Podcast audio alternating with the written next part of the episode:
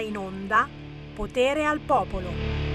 No, no, guarda, ma io, sai che io comincio, comincio a averne le scatole piene di questo stile di vita. Posso, posso dirlo in diretta nazionale? Dai, tirami sulla basetta marrosa. Fammi godere almeno stile di vita, stile di vita. È che il problema è che adesso i nostri tecnici, i nostri registi si sono gasati e iniziano a tirarsela. È stile di vita di qua, è stile di vita di là. E io questa sera, sai dove vado? Vado al cinema e mangio i popcorn. Uh, I popcorn al cinema, già, già, già.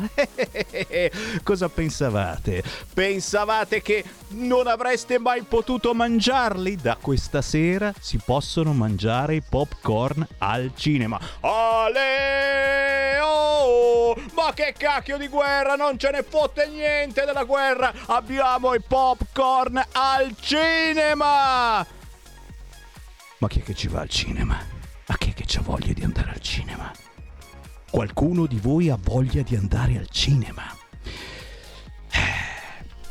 Però, però a Mosca stanno facendo la coda per andare dal McDonald's. Eh sì, è eh, perché sono le ultime ore di McDonald's e eh, stanno chiudendo tutti quanti tutti in coda per un Big Burger. Eh, mica scemi, ci sono quelli che se lo comprano, poi se lo mettono in freezer, nel microonde, allora viene una porcheria in mano. Io ci ho provato, chiaramente, no? Ho cercato di imbrogliare i miei figli, no? Dicendogli che l'avevo appena portato dal McDonald's. Era quello surgelato di un mese prima, no? Oh, me l'hanno tirato dietro. In effetti era proprio una pura porcheria. Il panino del McDonald's gelato congelato nel microonde. Ma allora come pensi che facciano? Fanno così anche loro con la carne, con le patatine. Ho spiegato a mio figlio Elia che non è che c'è lì la schiavetta che pela le patate dal McDonald's e poi le mette nella friggidera. È roba surgelata. Niente, mio figlio Elia non mi crede. Questo è un problema. È un problema che ha Sammy Varin. Già, già, già. Perché molti di voi non capiscono. Sammy Varin è serio o ci piglia per il culo? È il motivo per cui prendo poche querele, quasi niente, anzi nulla. Eh, riesco a essere evanescente! Non capite se scherzo o se sono serio! Succede anche con mia moglie, ma ve ne parlo un'altra volta. Apriamo subito le linee con il buon pomeriggio. Sammy Varin, potere al popolo, potere ai territori, potere anche alla disabilità, perché tra poco ci colleghiamo. Eccolo, c'è già lì, è già apparso. Facciamoli dire ciao al nostro ospite del giovedì, Andrea De Palo. Ciao Andrea! Buongiorno a tutti. Ehi là!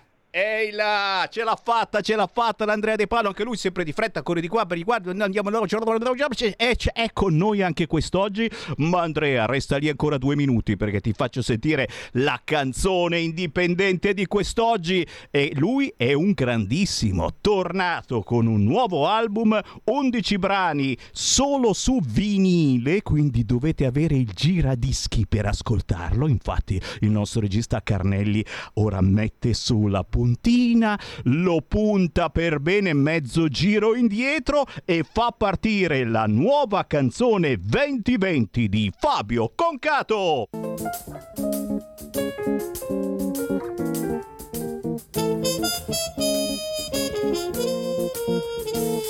Tra il pathos e questo cielo sei arrivata tu da dietro l'angolo tra un sospiro tattico e questo sole timido, il tuo vestito è cosmico. Tra un bicchiere di vino ti osservo, parli e dici, e poi ti contraddici. Tra un tramonto solido e un'altezza alcolica, discorsi pallidi, i tuoi occhi brillano si spengono le luci della città, si spengono le luci della città, ma che bella cosa è, è la felicità, ma che cosa bella è la felicità, sembra tutto un sogno ma è una realtà, sembra tutto un sogno solo che sei qua tra le pieghe del mio cuore e le tue gambe lunghe usé, un sorriso che bete è un'attrazione chimica. Ti ascolto come se sapessi tu tu. Milano rossa e nera e questo vento brasiliano. Scatta un bacio da ricovero, rosso fuoco nei bicchieri e da lontano suoni di sirena mentre chiudono le vie la mia testa gira come fosse primavera e alle dieci ormai di sera si spengono le luci della città. Si spengono le luci della città. Ma che bella cosa è, è la felicità. Ma che cosa bella è la felicità il baratista sembra tutto un sogno ma è una realtà. Sembra tutto un sogno solo che sei qua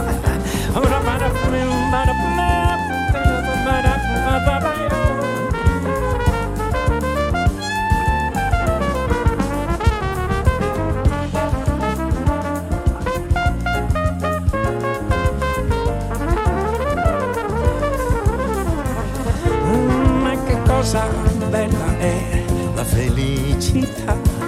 Ma che cosa bella è la felicità. Sembra tutto un sogno, ma è una realtà. Sembra tutto un sogno, solo che sei qua, sei qua. Pa, pa, da,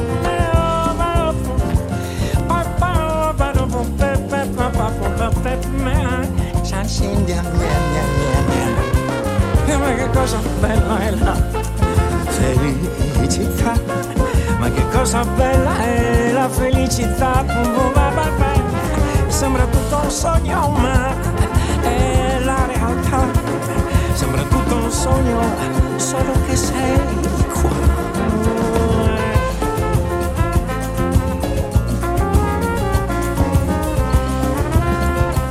Solo, solo so che vi state chiedendo ma cosa si è fatto Fabio Concato per essere così allegro. Eh dai, potere al popolo con Sammy Varino ogni giorno dalle 13 alle 15 serve anche a questo, a sdrammatizzare il momento che è decisamente drammatico. Si chiama 2020. Fabio Concato, la nuova canzone, ma soprattutto, signori, la possibilità di ascoltare 11 brani solo su vinile dedicate ad Enzo Iannacci. Chi è che ci ha aperto il canale? Ah, era il nostro regista che si guardava il pornazzo, capito? Ma a quest'ora che pornazzo c'è alle 13.14? Dai! Ah, ci sono proprio... Ho capito! Quelli mentre mangiano, facciamo all'amore, mentre mangiamo sul tavolo tutti sdra... Oh, è terribile, ma è così, signori. Buon pomeriggio ad Andrea De Palo. Ciao Andrea! Ciao Sammy, buon pomeriggio a tutti. L'importante è che diciamo alle 13 non si mangi McDonald's, se no tra il McDonald's surgelato e l'attività fisica poi ti rimane sullo stomaco. Guarda, io non dico più niente perché ormai i nostri giovani hanno delle manie così strane, strampalate che eh, eh, guarda, faccio veramente fatica, faccio fatica a stargli dietro. Però, però apriamo subito le linee allo 0266203529, chi ci ascolta normalmente lo sa, il giovedì si parla anche di disabilità o comunque si parla con le lenti, con gli occhiali di chi ha una qualche disabilità, beh, potete entrare in diretta e commentare qualunque notizia allo 0266203529. Non sono un venditore di pentole, però, però una pizza e una birra, come ieri anche oggi, ve la regaliamo e chiaramente paga Carnelli. Potete inviare un WhatsApp al 346 642 77 756, anche questa è una bella invenzione, in qualunque momento della giornata potete fare un filmato, una meditazione e inviarla al 346 642 7756. Sul fronte guerra, eh beh, così, eh, bisogna darvi l'aggiornamento sul fronte guerra, non ci sono buone notizie, sapete oggi si sono incontrati in Turchia i rappresentanti degli stati in guerra, Kuleba dice nessun progresso, quello dell'Ucraina, Lavrov, quello della Russia, unico negoziato possibile è in Bielorussia. Nuovo scambio con Macron e Scholz con eh, Putin, fatto sta che eh, eh, al momento le notizie proprio non ci sono. Siamo in attesa che succeda qualche cosa possibilmente di bello. Ma cedo certamente la parola al nostro Andrea De Palo che sicuramente ha il suo editoriale pronto. Andrea, su cosa vuoi tergiversare oggi? Allora, Sammy, oggi tergiversiamo sul fatto che, come al solito, la crisi eh, va a colpire, come sempre, per primi i più deboli, perché abbiamo avuto prima il Covid, adesso passeremo alla guerra e c'è tutto il discorso delle, delle bollette, però io a parte il, il, fatto di aver promosso la disability card, di cui ho fatto la, la richiesta appena uscita, ce l'ho, ce l'ho, qui di fianco a me, ehm, e eh, deve ancora arrivare, io non ho visto grandi sforzi da parte del governo nel aiutare e eh, calmierare anche quello che sarà il contraccolpo di questa crisi eh, russo-ucraina sulle persone con disabilità. Gli aspetti sono tanti. Mi viene eh, da, da, pensare innanzitutto al, al, caro, al caro bollette. Il caro bollette che per chi ha una carrozzina elettrica la deve caricare magari tutti i giorni. Ragazzi, si fa sentire perché se la, se non carichi la carrozzina non ti muovi. L'altra cosa su cui c'è da dire è il fronte dei trasporti, perché essendo il trasporto pubblico a noi spesso precluso, ci dobbiamo muovere o col trasporto privato, quindi o con la macchina nostra, magari adattata, o farci accompagnare da, da qualcuno che ci può portare, magari qualche associazione, eccetera. E anche queste associazioni il il rincaro della benzina è la prima cosa che sentono e che soffrono. Quindi, insomma, vorrei un governo un po' più attento alle persone con disabilità, specialmente durante le emergenze. E hai messo, e hai messo, ahimè, eh, il dito nella piaga ed effettivamente siamo entrati assolutamente in argomento eh, perché Prima c'era il Covid e quindi tutti i mass media parlavano soltanto di Covid, ecco nuovi contagi, ecco c'è questo nuovo divieto, io ribadisco e discoriba, siate felici che da oggi si possono mangiare i popcorn al cinema. Oh, che cazzo di facce, siate felici, popcorn al cinema! E invece non gliene frega niente a nessuno, eh, c'è un minimo di libertà in più, dico, non, non siete contenti di questo. Eh, il problema adesso con la guerra, eh, con i suoi risvolti tragici assolutamente e con le polemiche eh, di cui stiamo parlando in questi giorni e di cui parleremo anche quest'oggi, però la sensazione è che i grossi e grassi mass media eh, eh, siano lì a perdere tempo dietro a Matteo Salvini che va sul confine a portare pace, ad aiutare le popolazioni che eh, sono martoriate dalla guerra, si perde tempo a fare queste polemiche e ci si dimentica della gente italiana, degli italiani. E visto che giustamente qui si parla anche di disabili, proprio dei disabili, proprio di coloro che hanno meno possibilità eh, di reagire da un punto di vista, ma proprio dal punto di vista economico, ragazzi, proprio dal punto di vista economico.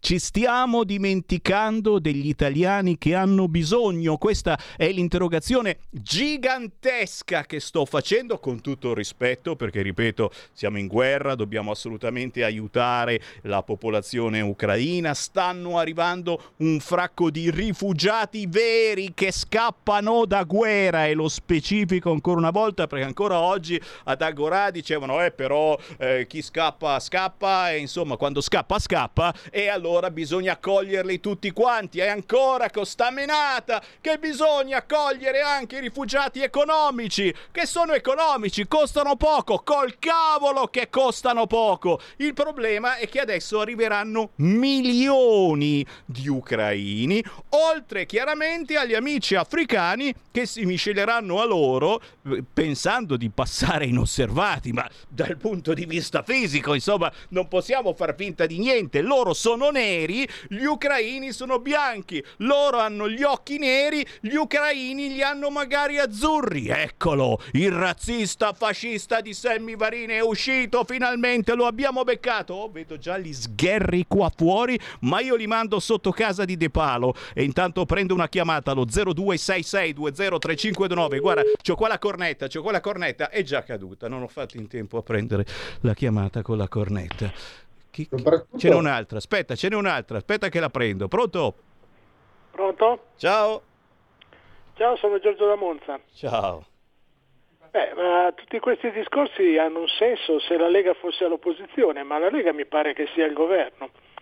Allora io vorrei chiedere a Salvini se si è abbonato per caso a quel gioco che si chiama il gioco dei baracconi tre palle e un soldo, perché lui andando in Polonia sapeva benissimo che l'avrebbero preso per il culo e purtroppo devo dire giustamente, quindi che cosa sta facendo? Altra piccola domanda, il 31 marzo dovrebbero scadere tutti gli obblighi di Green Pass, cioè io non ho ancora capito se eh, senza la vaccinazione, che ha ampiamente dimostrato di non servire a nulla, e io posso andare all'aperto, eh, per carità, solo all'aperto a prendere un caffè, oppure devo farmi il tampone prima. Voi vi chiamate la Radio Libertà perché avete raccolto i soldi come Radio Padania, però adesso è diventata subito dopo Radio Libertà.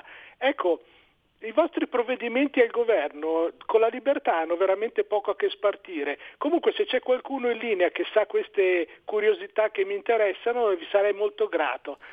Buona Grazie. giornata a tutti. Grazie, grazie, grazie. Ci chiamiamo Radio Libertà e siamo sempre noi, quelli di Radio RPL, Radio Padania e siamo sempre eh, più liberi di quanto tu possa immaginare. Infatti eh, vai in diretta tranquillamente dicendo quello che pensi. Beh, per quanto concerne Matteo Salvini, eh, lo conosciamo e forse lo conosci anche tu. È una persona schietta, è una persona sincera e ha fatto quello che si sentiva di fare. Io avrei qualche cosa piuttosto da dire su quello che hanno fatto gli altri che erano lì intorno a Matteo Salvini. Se il sindaco di Przmyk si dissocia da Salvini perché era amico di Putin, qualcuno lo avvisi che prima della guerra tutti i leader del mondo erano amici di Putin e che Putin era ai primi posti anche qua in Italia nel gradimento degli italiani. Oh, eravamo tutti scemi? Punto di domanda. Chiamiamo il sindaco di Przmyk e sentiamo che cosa risponde. C'è ancora una chiamata, pronto?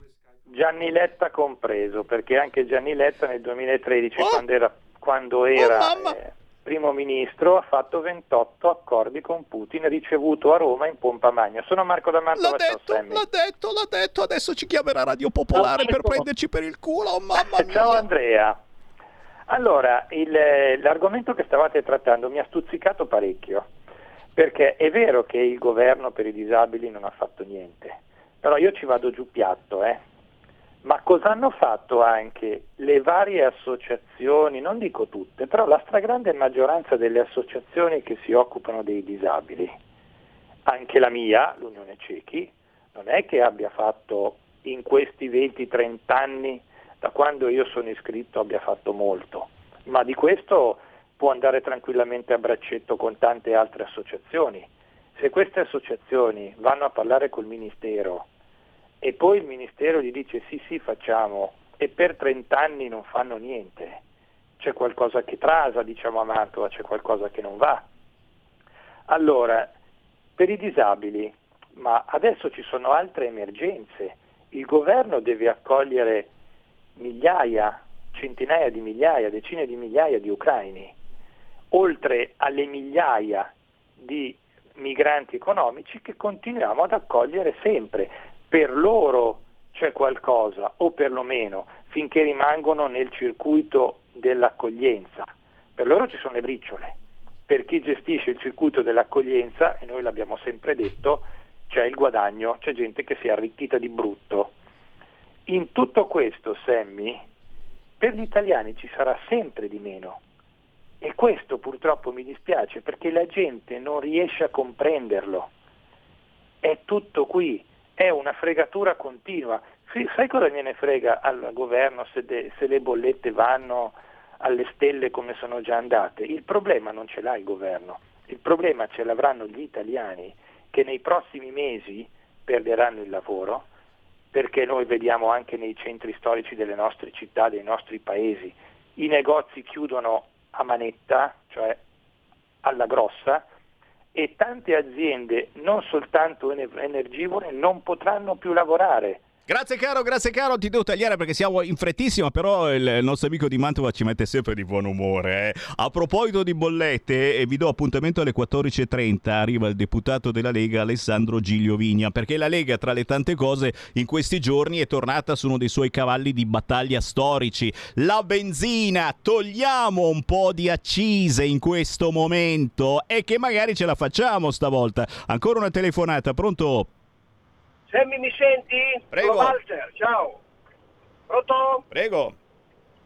Pro- no, ma dico mi senti perché Eh sì, però dobbiamo sto... fare in fretta perché se continuiamo io ti sento, tu mi sì, senti, sì, no, sì, non ce certo, la facciamo certo, più. Certo, hai, ragio- hai ragione, hai ragione. Ok, allora niente, due osservazioni. Una, visto che noi dobbiamo in questo momento pagarla, perché questa è la verità, e quindi prima gli italiani è diventato uno slogan che ormai non conta più, propongo che a tutti i deputati, tutti indistintamente, venga proposto un dimezzamento del loro stipendio o quantomeno un 30% in meno da destinare a tutte le persone che in questo momento ne hanno veramente bisogno. Okay? Mm. Questa è la mia proposta da leghista. Okay? Mm. È ora che cominciamo a fare le cose concrete. Se la Lega lo propone, fa una cosa ottima, perché così è una dimostrazione, vediamo un attimino chi ci sta e chi non ci sta.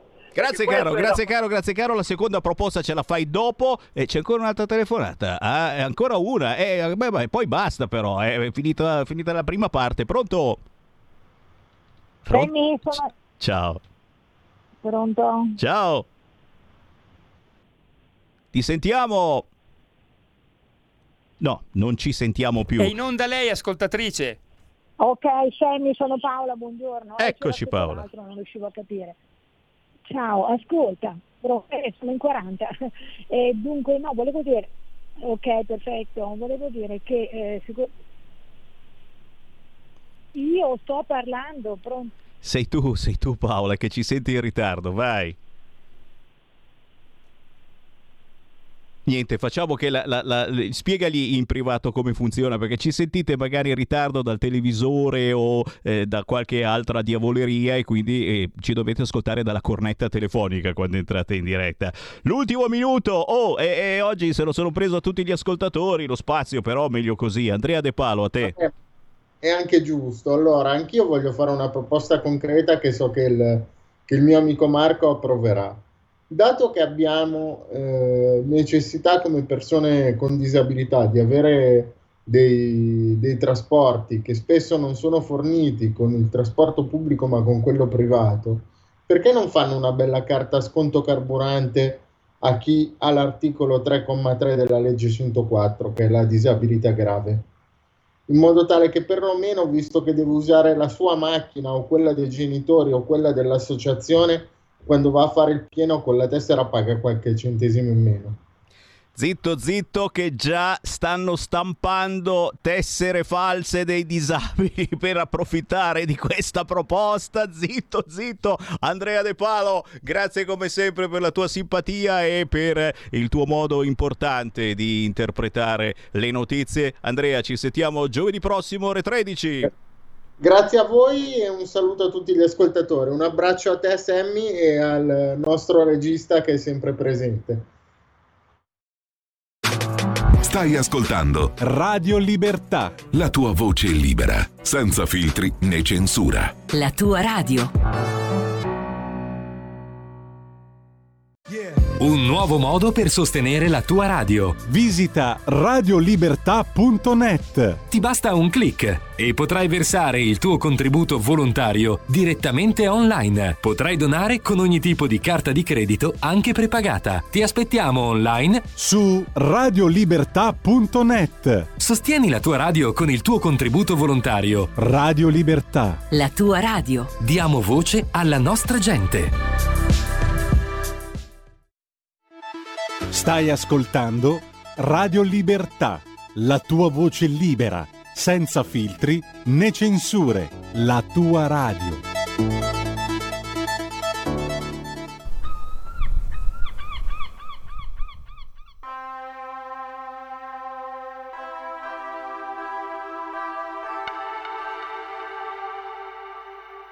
Tornare da una festa sarà come cacciare via questa malinconia che ho fatto mia.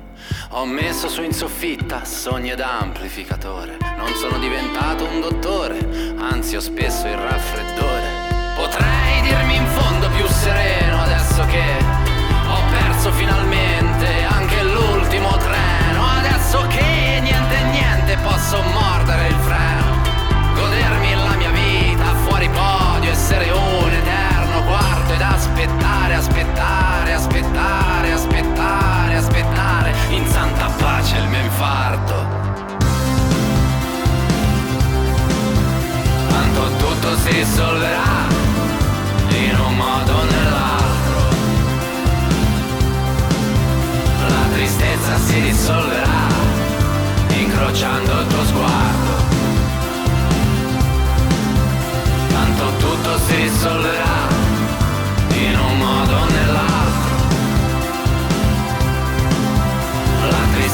si risolverà. Sdraiato su una barca potrò farmi cullare da quel mare che sta lì fra il dire e il fare. Magari scelgo te per non dover remare, stare insieme qui ad oziare, prenderci tempo per pensare. La carica del vabbè più l'energia del ci ho provato. Tu sappi in fondo che il mio cervello è abitato. Adesso fermo il treno aspettato. Mi fiondo sui buffet senza dignità perché do retta a te. So aspettare, aspettare, aspettare, aspettare, aspettare. Come un rapace il tuo sguardo.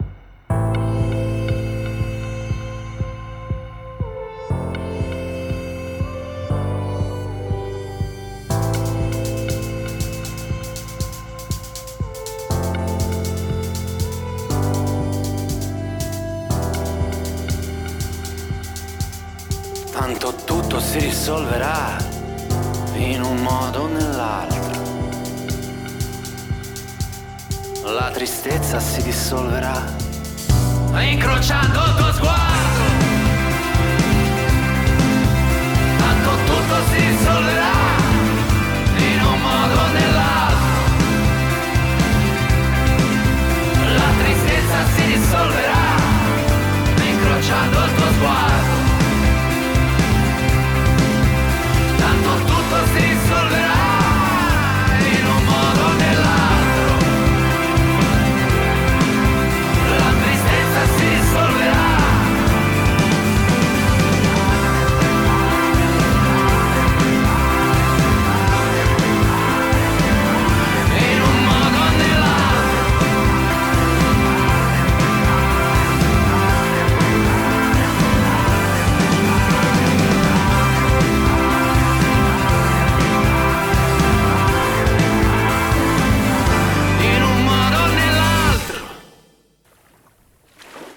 Hanno ragione, tanto tutto si risolverà. In un modo o nell'altro. Signori, questi sono gli indipendenti che Sammy Varin ogni mezz'ora vi fa ascoltare. Dopo Fabio Concato alle 13, alle 13.30 sono andati in onda gli Umanoira, con l'H davanti. Umanoira. Il pezzo è intitolato L'ultimo treno e questo è neorealismo pop, indie rock, cantautorato livornese, roba buona che non trovate facilmente sulle altre radio, sappiate. Dimenticatelo.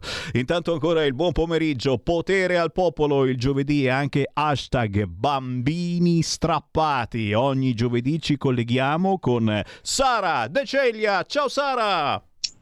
Ciao Sammy, ciao e benvenuti a tutti i radioascoltatori anche che ci seguono da, dalle auto, dalle case, da tutti i posti possibili e immaginabili pur eh, di rimanere in linea con quelli che sono eh, accadimenti molto molto particolari, ma eh, soprattutto un bacio speciale a chi segue la nostra rubrica e si interessa a quello che è il mondo dell'infanzia e della famiglia. Per noi è fondamentale riuscire a arrivare al cuore delle persone, ma soprattutto nella coscienza di molti che ovviamente si girano altra, dall'altra parte. Oggi Sammy, eh, vedete con noi il nostro carissimo amico, il dottor Fabio Nestola, che eh, ringrazio di essere qui eh, e vi abbiamo portato una storia simbolo, una storia che ha un simbolo molto particolare legato al mondo delle famiglie affidatarie, quelle che non sempre ovviamente sono all'altezza del compito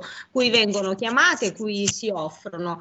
Oggi questa mh, bambina strappata in realtà è adulta, eh, si chiama Anna Rosa Maggini ed è già eh, in collegamento con noi e ovviamente eh, cerchiamo di ripristinarlo in fretta, eh, ecco già con noi e, e, vi racconterà quello che un, sono gli step significativi di, di questa storia, eh, perché mh, dall'essere abbandonata per un preconcetto, un pregiudizio che molti anni or sono eh, ovviamente ha contraddistinto l'esistenza di molte persone, come sai bene Sammy, nascere fuori dal matrimonio era pressoché uno scandalo e quindi eh, alcune donne si sono viste costrette purtroppo a lasciare, eh, a lasciare i propri figli perché eh, potevano essere ovviamente emarginate e, e nel modo più orribile che si possa pensare. E, mm, e, questa è la storia di Anna Rosa. Anna Rosa ve la racconterà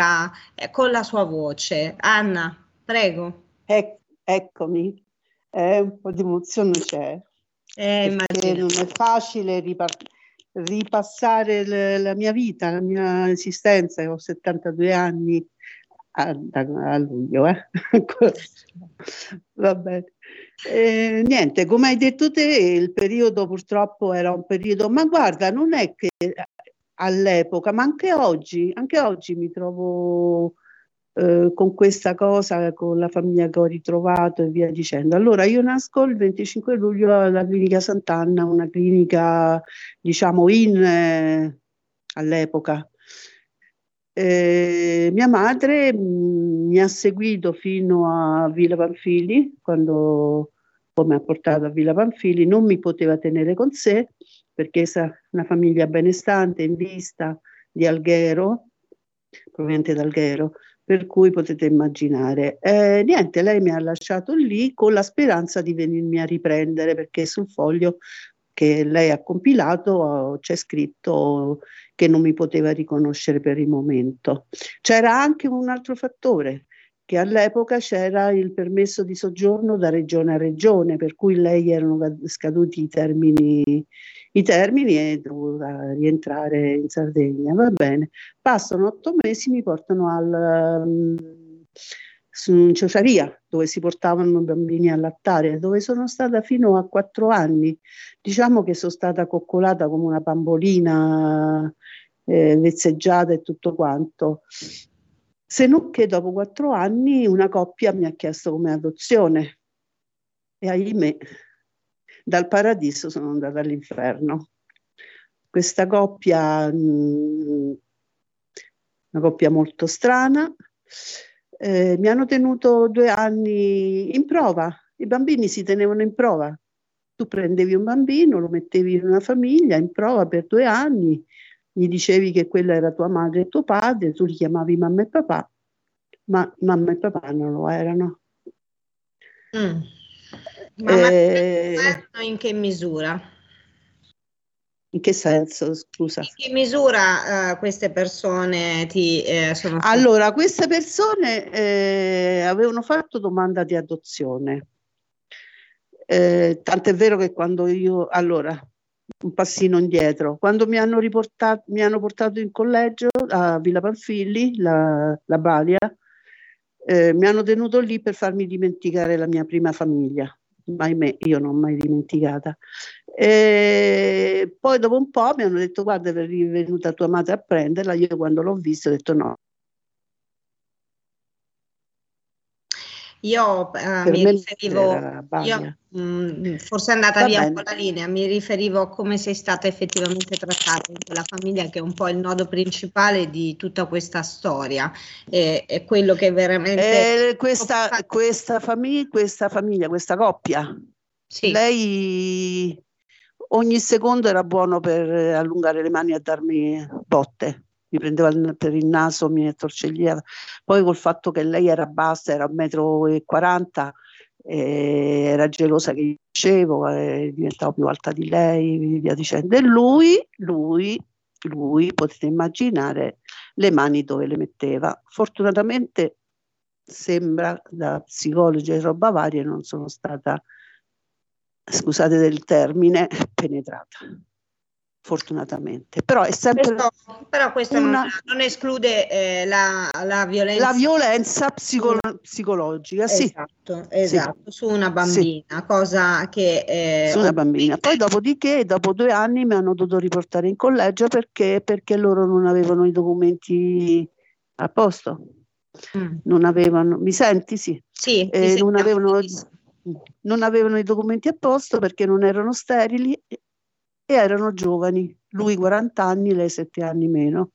E quindi questo era un deterrente poi a che si completasse eh, la vera e propria adozione. Sappiamo oh, sì. una, ehm, perdonami, prendo particolari un pochino più salienti sì, della tua sì. storia, capendo anche l'emozione. E quindi eh, sono, siamo arrivati poi a, al giorno della comunione, dove ti fanno dormire con una donna. E... Ah sì, sì, sì, esatto. questa Dovevo fare la comunione alcuni giorni prima, ma sai, i bambini non contano il tempo, le settimane i giorni. C'era mm. questa donna che la sera veniva e dormiva con me.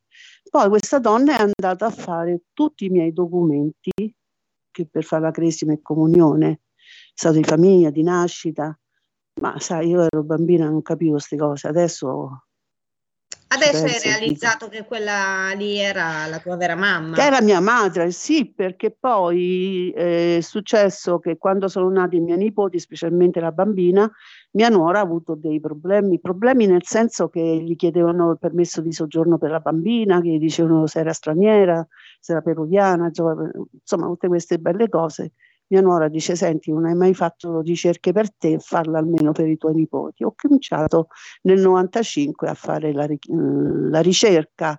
Nel 95 la mh, preside del Villa Panfili mi disse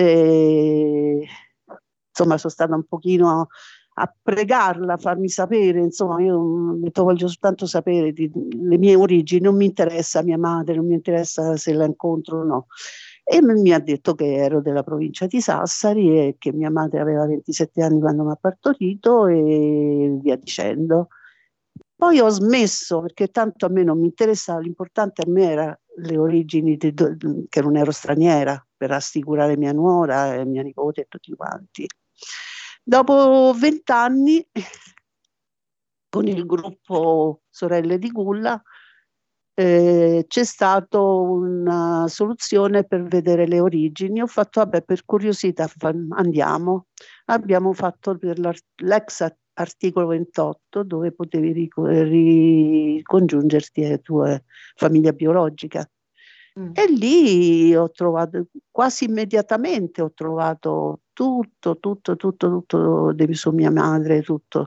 Poi grazie a Facebook loro gli hanno dato nome e cognome, poi il resto, la famiglia l'ho trovata io, grazie a Facebook, ai gruppi SOS Alghero e lì poi ho trovato tutta la mia famiglia, tutti i cugini, l'unico zio, il fratello di mia madre è morto un mese fa, però grazie alle videochiamate l'ho conosciuto.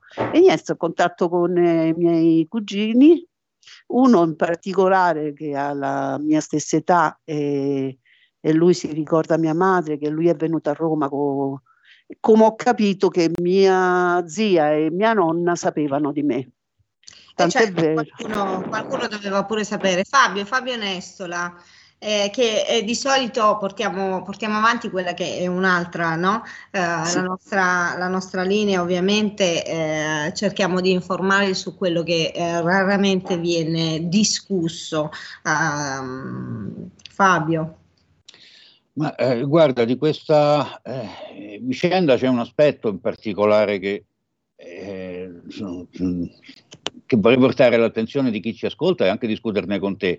Ehm, primo, chi, chi sono io per esprimere giudizi sulla decisione fatta tanti anni fa? Non mi permetto nessuna maniera, con tutte le resistenze culturali che in parte gli strascichi ci sono ancora oggi, ma pensiamo diversi anni fa come fossero ancora di, di spessore diverso. Quindi mh, diamo per scontata questa eh, decisione di abbandonare la bambina, ma il punto interrogativo più grosso è su quali possano essere le pulsioni di una coppia che decide di eh, tenere con sé una bambina con un progetto di adozione e poi eh, non ha neanche un giocattolo, ha proprio mh, qualcuno sul quale eh, sfogare i propri istinti peggiori, d- dalle percosse da parte di lei fino ad attenzioni morbose da parte di lui.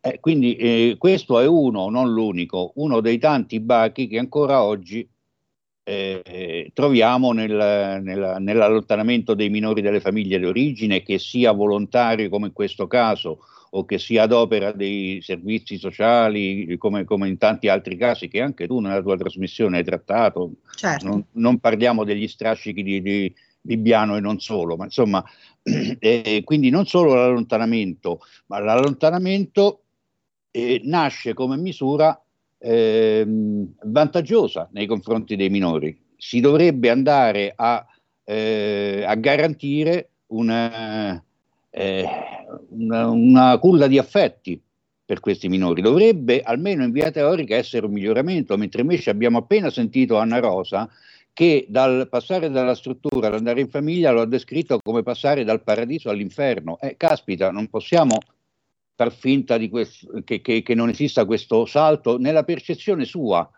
nella percezione sua di oggi da donna adulta, ma la cosa più grave nella percezione sua dell'epoca di bambina.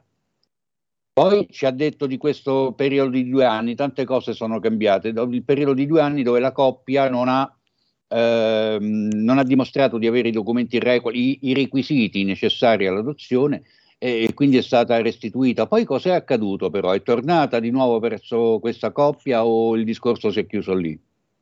No, sono ritornata dopo un mese, sono ritornata io dai documenti che ho avuto dopo, ho saputo di mia madre che ho tutte le cartelle con le date, mi, ha- no, mi sono venuti a riprendere, tant'è vero che io mh, eh, stavo a Villa Manfili, mi hanno portato alla scuola, di scuola, e, e lì sono stata un Però, Diciamo che ero abbandonata a me stessa anche lì perché non mi, non mi, come posso dire, non mi guardavano neanche. Eh, lì ho avuto anche un problema grandissimo, io che sapevo già leggere e scrivere alla, prima elementare, quando all'epoca si facevano le stanghette, io invece già sapevo leggere e scrivere.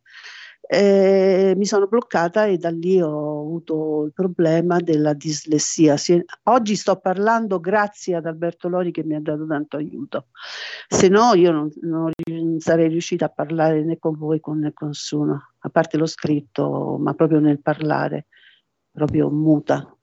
E questo è uno dei tantissimi drammi che vivono i bambini allontanati ovviamente da- dalle famiglie, bambini che poi eh, non sono monitorati a sufficienza, bambini che non vengono ascoltati perché Anna Rosa ad un certo punto scappa, a un certo punto scappa, chiama eh, la, ehm, la struttura dove era per dire che non voleva più tornare in quella casa, ovviamente perché aveva subito di- diversi abusi, diciamo, non solo la violenza, eh, ma eh, ricordiamo anche le percosse di questa mamma fidataria, ovviamente. Quindi, Anna, come, mh, qual è stata la risposta a questa denuncia da parte di, di Niente, io, io ero una bambina molto molto sveglia e ho, ho trovato un quaderno dove c'era scritto delle cose e c'era pure un telefono.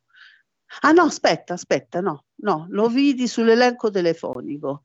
Villa Panfili, bla bla bla bla bla. Io ho telefonato, ho telefonato, gli ho detto guarda io non voglio stare con questa famiglia perché questa famiglia e gli ho detto quello che succedeva, sia per il mangiare che mi davano gli avanzi, eh, vabbè, tutte queste belle cose.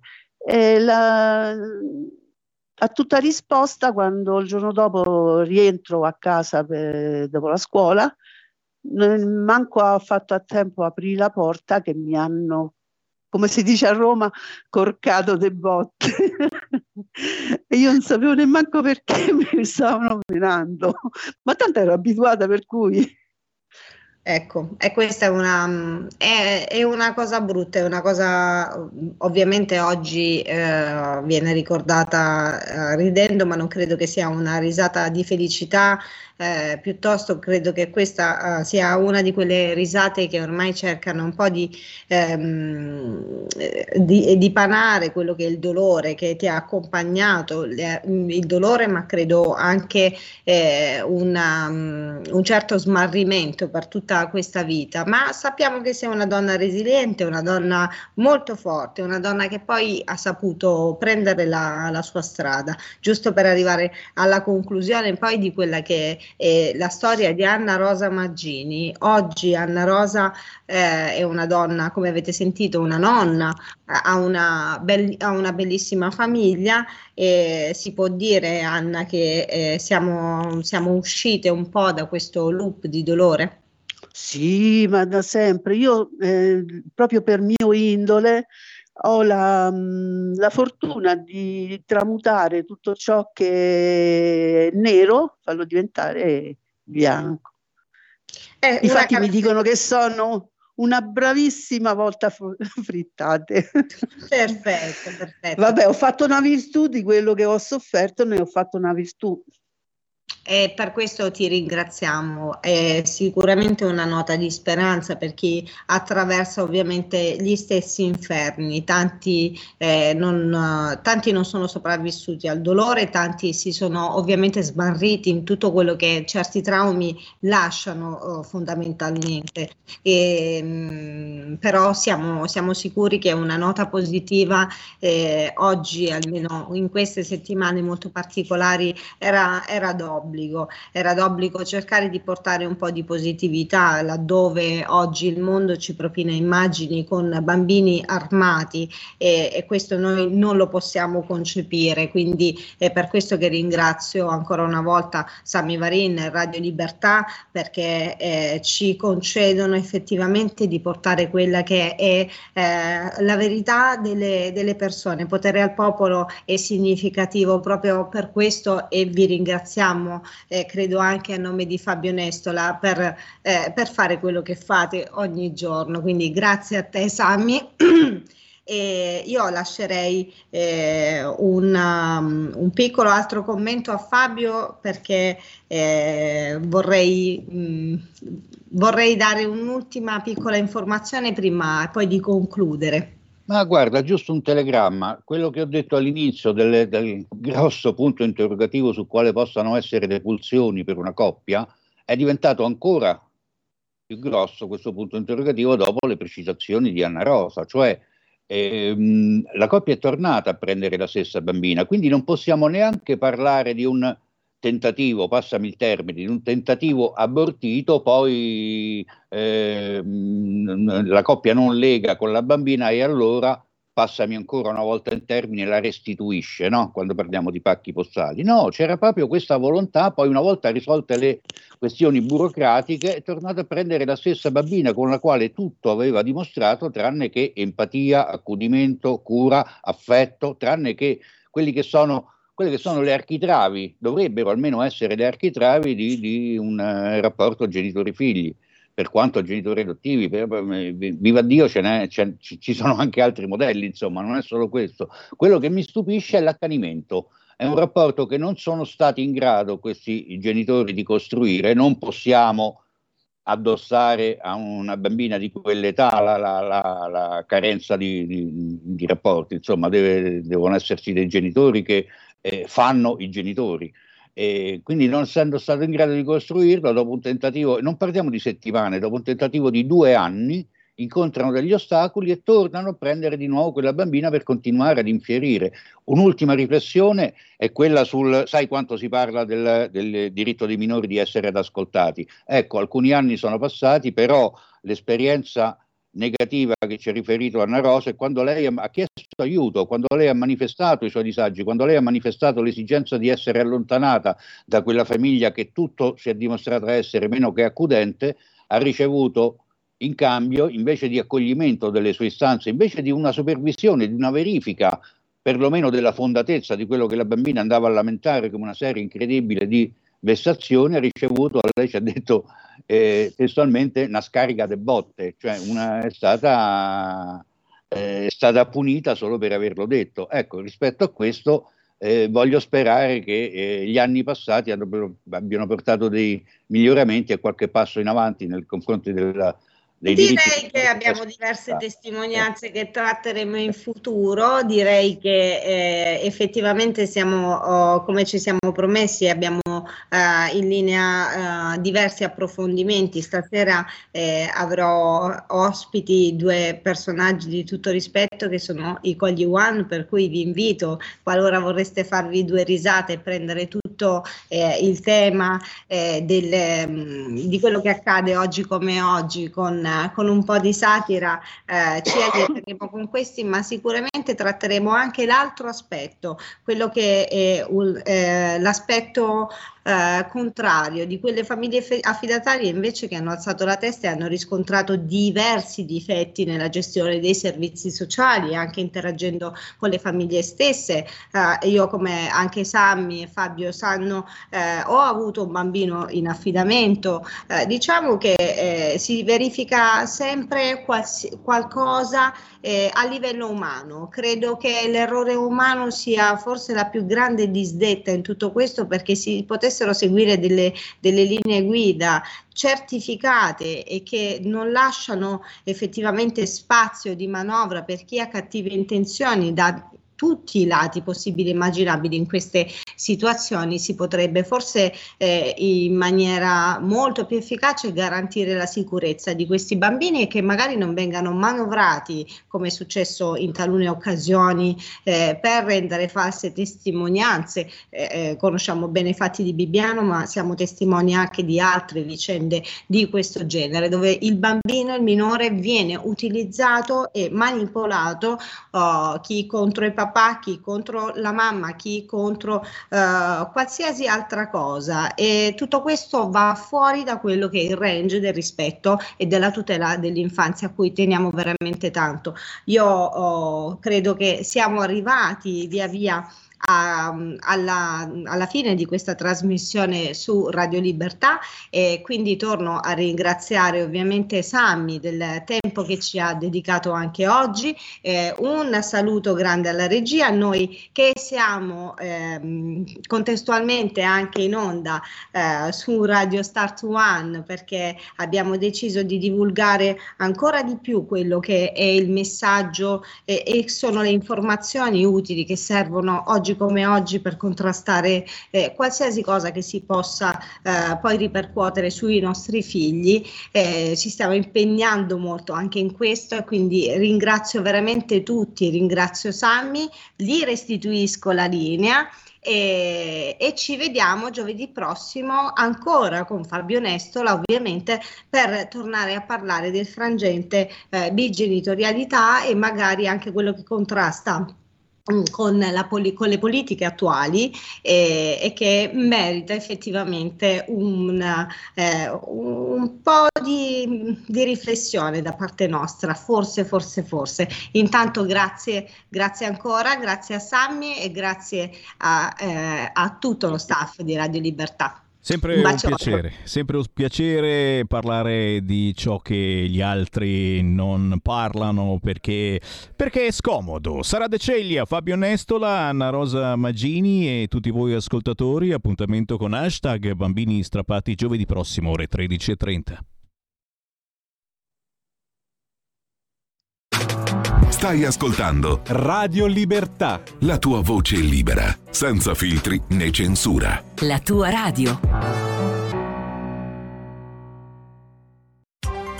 Coming Soon Radio, quotidiano di informazione cinematografica.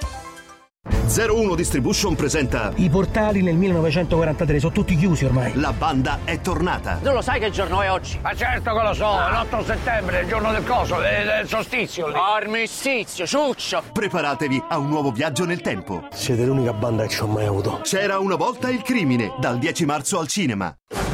Il grande ritorno del maestro del brivido. Come si sente? Non lo so, è tutto buio. Prima di lei ci sono state tre vittime, tutte prostitute. Ilenia Pastorelli, Asia Argento. Occhiali neri, il nuovo film di Dario Argento. Dal 24 febbraio al cinema. Enigmi, azione e avventura. Sogno questa roba da quando ero bambino. La caccia al tesoro ha inizio.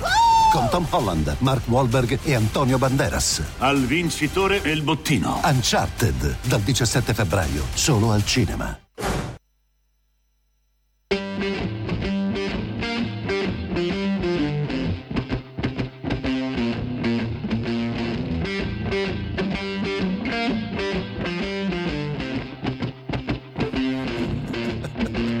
Adesso sono qui, domani fumando fottendo, sono già perso il lunedì.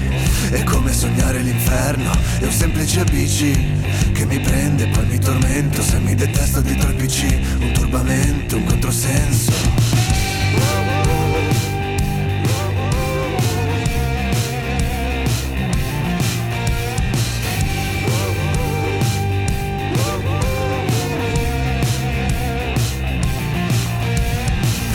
Va bene così, mi sono distratto dentro di un film. Sarà che poi sono diverso, solo disperso come Shining Mi sveglio e mi guardo allo specchio come d'annunzio quando ci penso. Sarà che poi sono diverso, solo disperso come Shining Come Shining, come Shining Sono diverso, solo disperso come Shining Come Shining, come Shining Sono diverso, solo disperso come Shining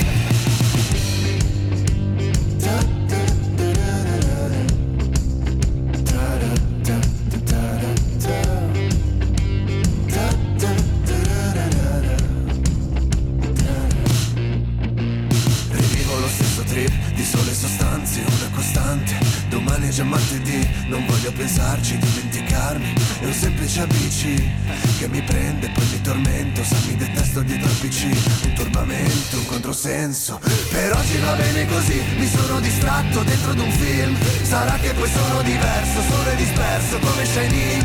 Mi sveglio e mi guardo allo specchio come d'annunzio quando ci penso. Sarà che poi sono diverso, solo e disperso come Shining, come Shining, Shining Sono diverso, solo e disperso come Shining, come Shining, come Shining Sono diverso, solo e disperso come Shining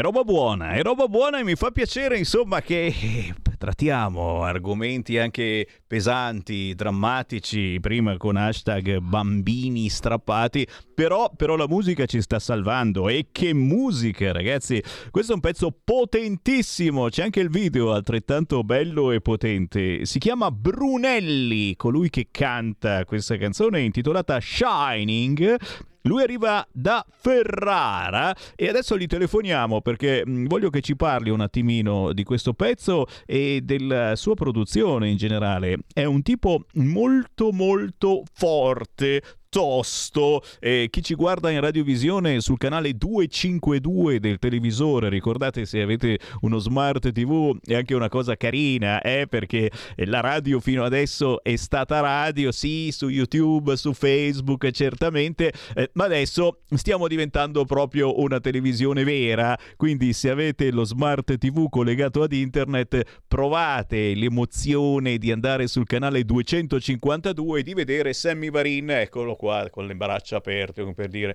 cari fratelli, venite qua da me, siate felici che da questa sera finalmente potrete andare al cinema mangiando popcorn. Queste sono le belle notizie del giorno, sto cavolo. Però dicevo, chi ci guarda sul canale 252 si vede tra poco anche le belle immagini di codesto artista che si chiama Brunelli arriva da Ferrara e canta i contrasti interiori della quotidianità. Eh, l'esigenza di guardare oltre il normale svolgimento delle nostre giornate. Uno dice, ma anche questo, Sammy Varin, che cosa si è fatto pure questo? Ma no, ma c'ha ragione Brunelli, c'ha ragione, a volte siamo troppo superficiali, troppo alla Sammy Varin, cercate sempre di sdrammatizzare, eccetera, ma che cosa c'è dentro veramente in questa giornata, non fatemi diventare volgare per favore, con tutte le notizie strane che ci stanno arrivando, i negoziati in Turchia che non sono serviti a niente, nessun progresso sul cessate il fuoco, però forse magari si incontrano i due contendenti, chissà. Ce l'abbiamo Brunelli, al che, al che no. Ah, che segreteria telefonica. Ho detto, quando, quando voglio beccarmi gli artisti, quelli un po' un po' fighi, ma stiamo vedendo le sue foto. Aspetta che li scrivo, ce l'ho qua, WhatsApp.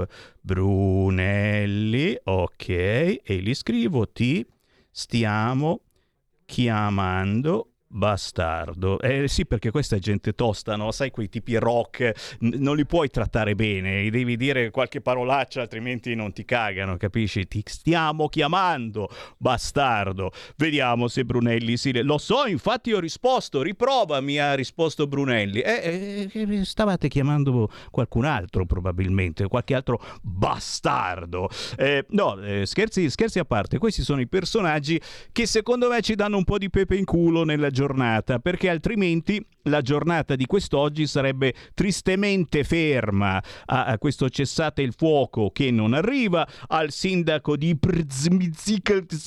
che prende per il culo Matteo Salvini e oggi si parla ancora di questa cosa, certo, dell'ideona dei potenti per battere la crisi, mm, abbassare i termosifoni, lo ricordiamo, eh?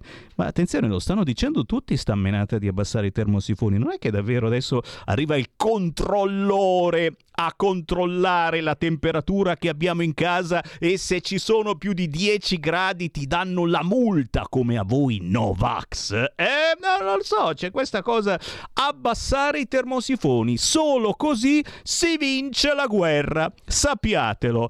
Te lì che lei arriva, è arrivato signori da Ferrara, abbiamo in linea Brunelli, ciao! Buongiorno, anzi buon pomeriggio a tutti. Ehi là, ciao! Eh, aspetta che mi metto, mi metto, anch'io gli occhiali da sole, cosa pensi di essere l'unico? Eh?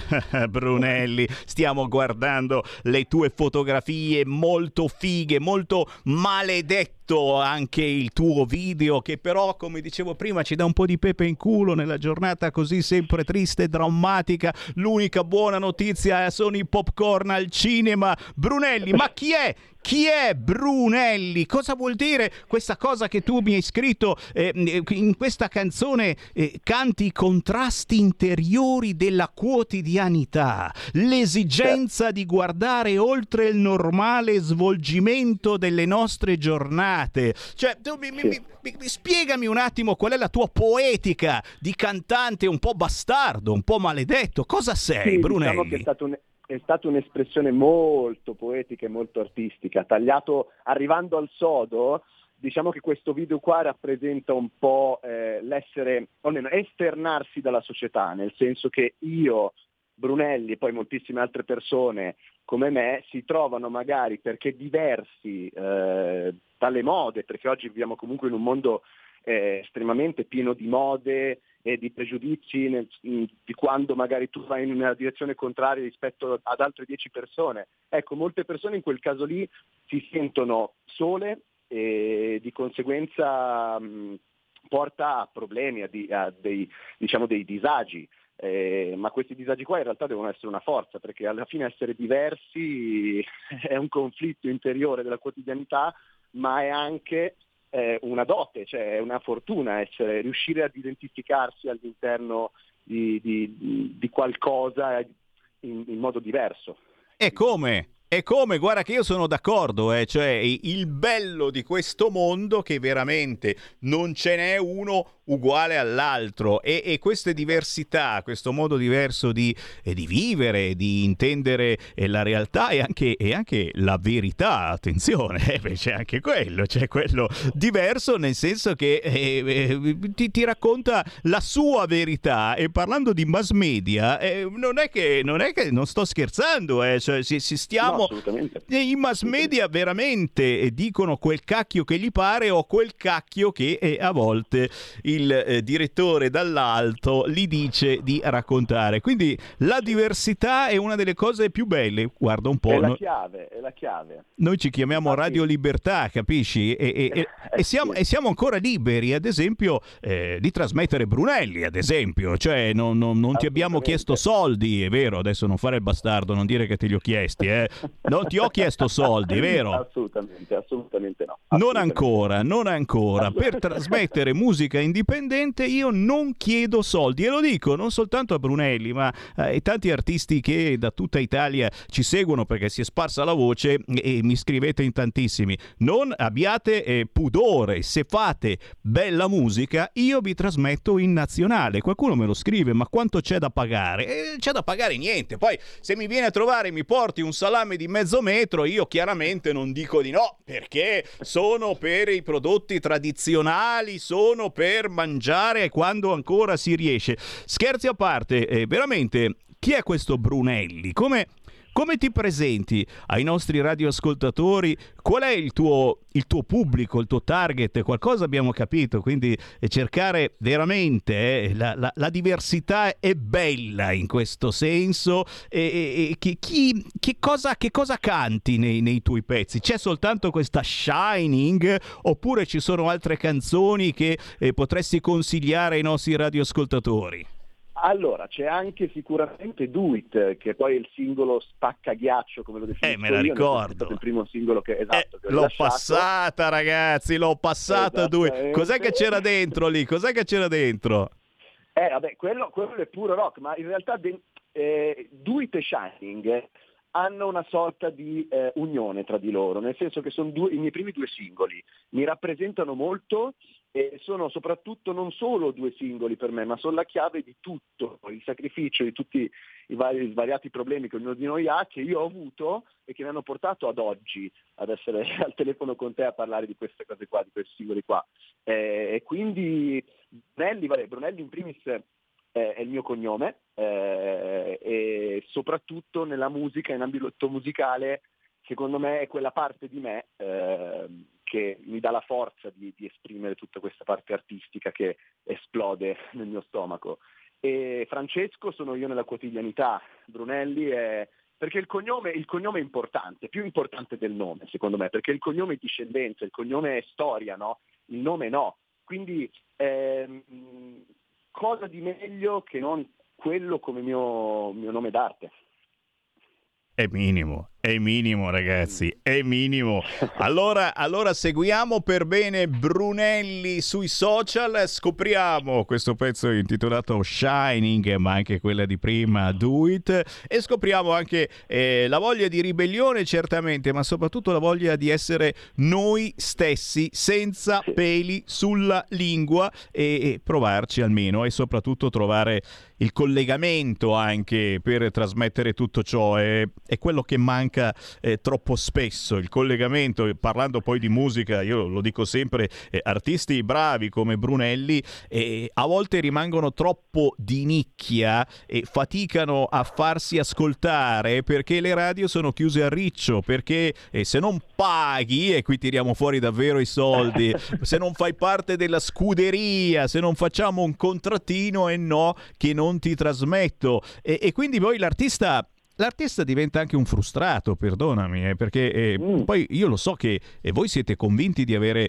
un, un prodotto eh, bello, eh, importante, ascoltabile, ma tanto, e, e, io me ne accorgo quando poi mi fate sentire in anteprima i vostri pezzi, dico azzolina, e infatti li faccio sentire, ma non essere capiti, ma neanche presi in considerazione, questo è il problema, perché se uno vi ascoltasse, ma eh, i direttori delle varie radio, i direttori artistici, molto spesso voi li spedite il pezzo e non, non vi rispondono neanche, non vi ascoltano neanche. Questa secondo me è la cosa che manca nella società di oggi. Trovare il tempo per ascoltare e valutare. E a volte non si trova più neanche il tempo come quando cerchi lavoro e, e spedisci il curriculum. Ma ormai è, da decenni che non ti rispondono neanche il curriculum. Un tempo negli anni 70 ti rispondevano magari che non avevano bisogno per il momento. Adesso mamma mia.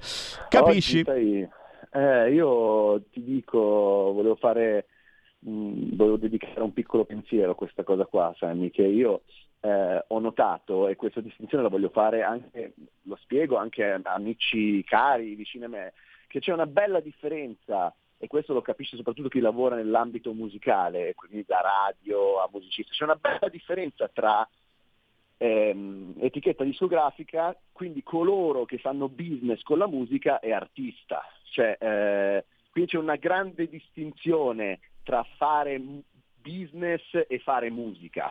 E quindi quando subentra tutta quella parte che pensa a fare business, è logico che guarda, eh, si basa su statistiche, si basa su, su ciò che la gente ascolta nell'era attuale e quindi sicuramente favorisce eh, persone che seguono quel filone, ma purtroppo il mercato secondo me ad un certo punto questo lo fa diventare saturo e quindi la gente si stufa e di conseguenza stufandosi va alla ricerca di qualcosa di nuovo. Ora, io faccio quello che mi piace fare e quello che mi rappresenta meglio, che penso che sia la cosa fondamentale per un artista, al giorno d'oggi per essere differenziato dagli altri. E, ehm, e quindi niente, questo è un po' il mio pensiero, il mio pensiero attuale su come va oggi la musica, quindi ti do pienamente ragione che per quelli che magari tentano e provano a fare qualcosa di diverso c'è sempre mm, un po' meno di spazio e noi ce l'abbiamo e ve lo diamo. E noi ce l'abbiamo, e noi ce l'abbiamo, io te lo devo, quindi salamino te lo farò avere un giorno. Assolutamente, vienici a trovare quando passi da Milano, ricordati che c'è Radio Libertà, discesa a fuoricentro della metropolitana e tranquillamente ti ospito in studio. Brunelli, dove, dove, troviamo, dove troviamo la tua musica? Dove troviamo Brunelli in rete? Allora, Brunelli trova- lo trovate su tutte le piattaforme streaming attuali, quindi Apple Music, Spotify, Amazon Music, poi trovate i video su YouTube, chiaramente sul mio canale Brunelli Official, e per quanto riguarda i social, io che utilizzo principalmente Instagram e Facebook, è, eh, il nome è chiocciola, quindi hashtag, eh, non hashtag, eh, chiocciola, musica di Brunelli, e mi trovate perché sono collegati tra di loro, quindi anche se mettete musica di Brunelli su Facebook troverete tutto. Cercatelo, cercatelo ragazzi, è un tipo tosto, guardatevi il video di Shining che davvero trasmette, trasmette potenza. Grazie Brunelli, buon lavoro! Grazie a voi, grazie mille ragazzi, ciao, buona giornata. Segui la Lega è una trasmissione realizzata in convenzione con La Lega per Salvini Premier. Sono le 14.18, la voce di Sammy Varin versa in perversa sulle onde di Radio Libertà. Ovunque voi siate ci cuccate, già, già, già, se volete anche in tv sul canale 252 e molti di voi vi scrivono arrabbiati, oh Sammy non ti vediamo, non ti sentiamo. Oh, ma l'avete capita anche voi che in questa settimana bisogna risintonizzare tutti i televisori? È forse la settimana decisiva, poi non dovremo più fare sto cacchio di lavoro col telecomando? Mm, ho qualche dubbio. Fatto sta, lo dico non soltanto per noi ma anche per tutti gli altri canali, se in qualche televisione di casa non riuscite più a vedere qualche canale, dovete risintonizzare il vostro televisore ed è possibile anche che dobbiate comprare un nuovo decoder o anche addirittura magari il televisore. Diciamo che con il decoder ce la si cava, eh? 15-20 euro e non c'è problema. L'altro televisore magari mm, uno gli girano le scatole. Sul canale 252 ci prendete anche in video se avete un televisore di nuova generazione collegato ad internet. Ma io saluto tutti quelli che hanno scoperto, guarda qua, c'ho qua, c'ho qua anche l'articolo, radio sempre più digitale 10 milioni i ricevitori DAB. Oh, in tantissimi hanno scoperto la radio DAB sulla propria auto nuova, in tutte le auto recenti, oltre alla banda FM con le solite radio, la banda M e qualche radio carina c'è anche lì. C'è anche la banda DAB, quindi controllate bene FM, AM, DAB in tutte le auto recenti degli ultimi due anni. Nell'autoradio c'è anche la banda DAB e Radio Libertà nella banda DAB si prende in tutta Italia, in tutta Italia. C'è un'invidia, ragazzi, di certe radio. Non nominerò Radio Popolare, non la nomino assolutamente, ma sono di un invidius, ma di un invidius, oh signore, oh signore. Quindi Radio DAB assolutamente alla grande e, e, e, e ricordate che se entrate in un negozio di elettrodomestici, l'altro giorno mi hanno detto l'hanno comprata a 10 euro la Radio DAB.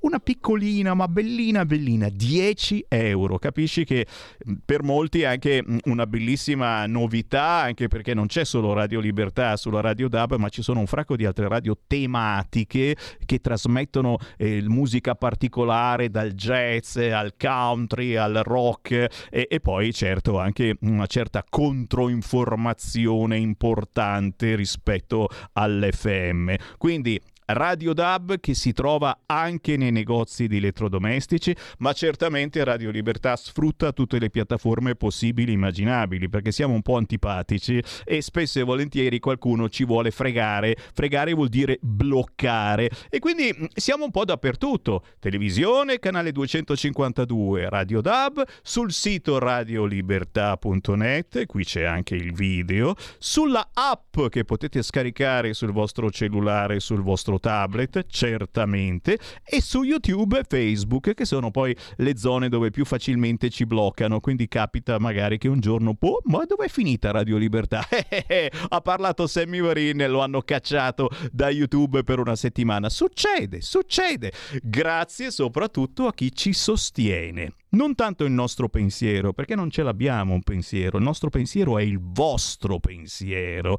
Chi decide che questo progetto editoriale, che questo progetto eh, di emissione, quindi di informazione, è quello che ci vuole in questo momento. E quindi ci sostiene, sì sì, con i soldi dal punto di vista economico, abbonandosi a Radio Libertà attraverso il sito radiolibertà.net, cliccando sostienici e poi abbonati o addirittura andando in posta. La prima volta che andate nell'ufficio postale prendete uno di quei moduli bianchi, ci scrivete conto corrente postale 37671294 37671294 1294, lo intestate a Radio Libertà, via Bellerio 41 Milano e ci scrivete l'indirizzo, fosse altro che 5 euro come indirizzo, no? come, come soldi, dicevo, come contributo, certo. 5 euro, bastano 5 euro per dire ci sono anche io, anche io sono con voi dal punto di vista dell'informazione. Poi se volete ricevere la tesserina di Radio Libertà, e eh dai, 100 euro almeno, giusto? E cosa sono? Riapriamo le linee allo 0266203529, seguiamo la Lega, ci sarà Alessandro Morelli alle 15.25 oggi su Rai 1, oggi un altro giorno, il vice ministro alle infrastrutture e trasporti Luca Toccalini arriva questa sera a dritto e rovescio, rete 4 ore 22.10, Dario Galli domattina alle 8.30 su Rai 3 Agora, Marco Campomenosi venerdì 11 marzo, quindi domani alle 14 15.30 TGCom 24. Domenica 13 marzo alle 9.45 ancora Marco Campomenosi, questa volta a Punta Europa Rai 2, mentre Luca Zaia arriva domenica pomeriggio alle 16.45 su Rai 3 all'interno della trasmissione Rebus. Signori, eh, non posso che ringraziare anche chi ci scrive, guardate qua, le lettere. Ah! Una lettera, allora te la faccio vedere qua, una lettera, ah, esistono ancora, ma neanche, ce n'è uno che ci scrive con la macchina da scrivere, ok? E, e quello capisci? È anche un caso mh, da museo, no? Questo ci scrive una lettera che, scritta a mano, scritta a mano. Eh, Giorgio, io no, non posso che essere veramente con te, perché anche tu sei un po' da museo eh, in questi sensi, però fa piacere perché noi siamo per le tradizioni, e per le lingue, per i dialetti. Oh, a proposito, devo ricordarvelo perché questo è un gruppo importante e conosciutissimo in Sardegna. Domani per musica indipendente, lo sapete, il venerdì dalle 13 alle 14, in replica il sabato alle 20.30, conduco una trasmissione dove ci sono soltanto artisti indipendenti. Domani, ore 13 e 20, in replica sabato dopo le 20.30, ho un gruppo sardo famosissimo, si chiamano Istentales.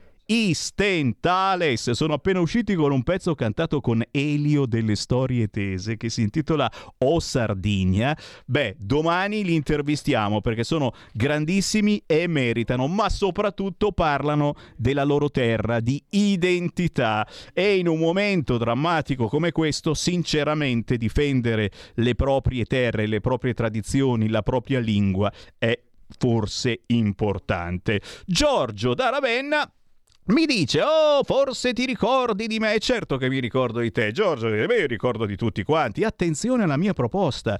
Tutti i giorni un filo diretto di un'ora. Sarà quello la cosa che gli ascoltatori amano di più e chiameranno in tantissimi. Tu, Varin, fai un annuncio, una prova, avrai un aumento di ascolti il triplo. E io qui mi ero fermato, avrai un aumento... Eh, ma che bella idea! No, aumento di ascolti il triplo. E caro Giorgio da Ravenna, ci mancherebbe altro no, no, no, qui non vogliamo soldi, ma vogliamo ascoltatori. E il filo diretto, eh, lo sai benissimo anche tu, il Sammy Varin lo fa proprio nella sua trasmissione. Oltre a parlare di territorio, parliamo con tutti voi e soprattutto vi facciamo parlare. Anche in questo momento, eh, la prova la potete fare chiunque, anche chi ci sta guardando sul canale 252. Provate a telefonarci allo 0266 20 3529 0266 20 3529 entrate subito in diretta parlate in tutta Italia su Radio Libertà.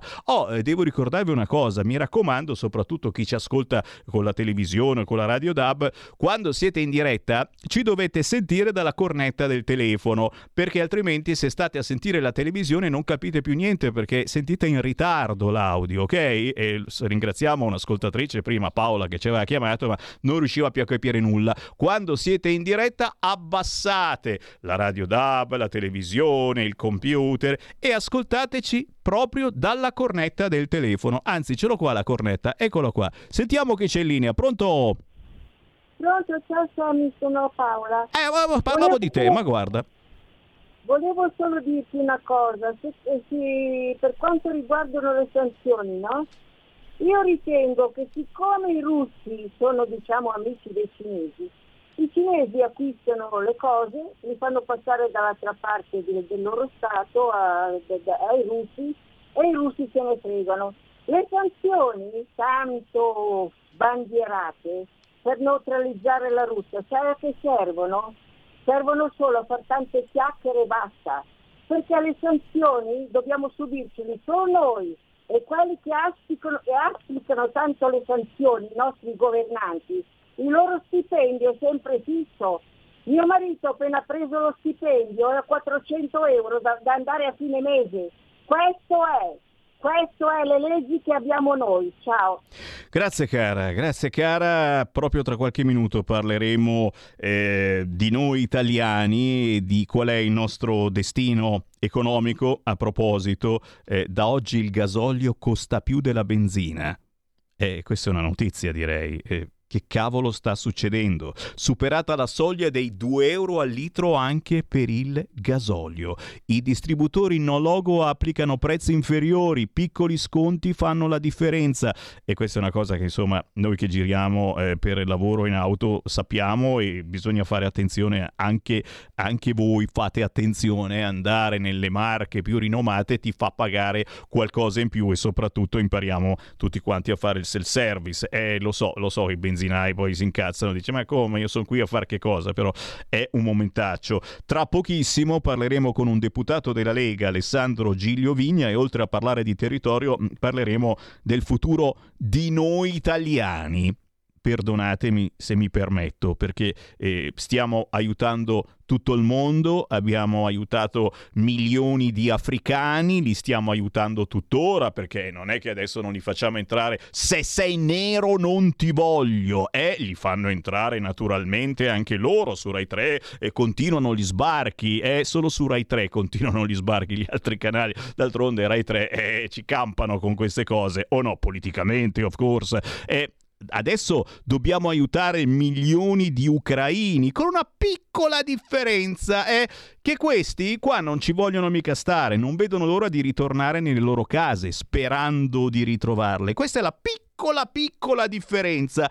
Però iniziano a essere tanti, iniziano a essere milioni gli ucraini e non ho ben capito se l'Europa è disposta ad accoglierli o se dovremmo prenderli tutti quanti noi. Eh, bella domanda. E intanto per gli italiani che cosa succede? Eh, potremmo avere un aiuto anche noi o aiuteremo soltanto gli ucraini? Guarda che questo è un discorso molto variniano, razzista ma in senso buono. Eh? Dovete prenderlo con le pinze e le pinzette, ma avete capito dove voglio arrivare? Perché si parla di aiutare tutto il mondo, ma per la nostra povera gente che c'è, ne parliamo tra pochissimo. Segui la Lega è una trasmissione realizzata in convenzione con La Lega per Salvini Premier.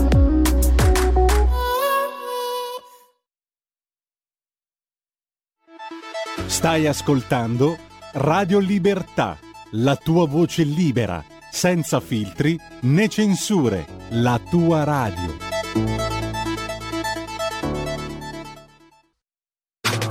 Stai ascoltando Radio Libertà, la tua voce libera, senza filtri né censura. La tua radio.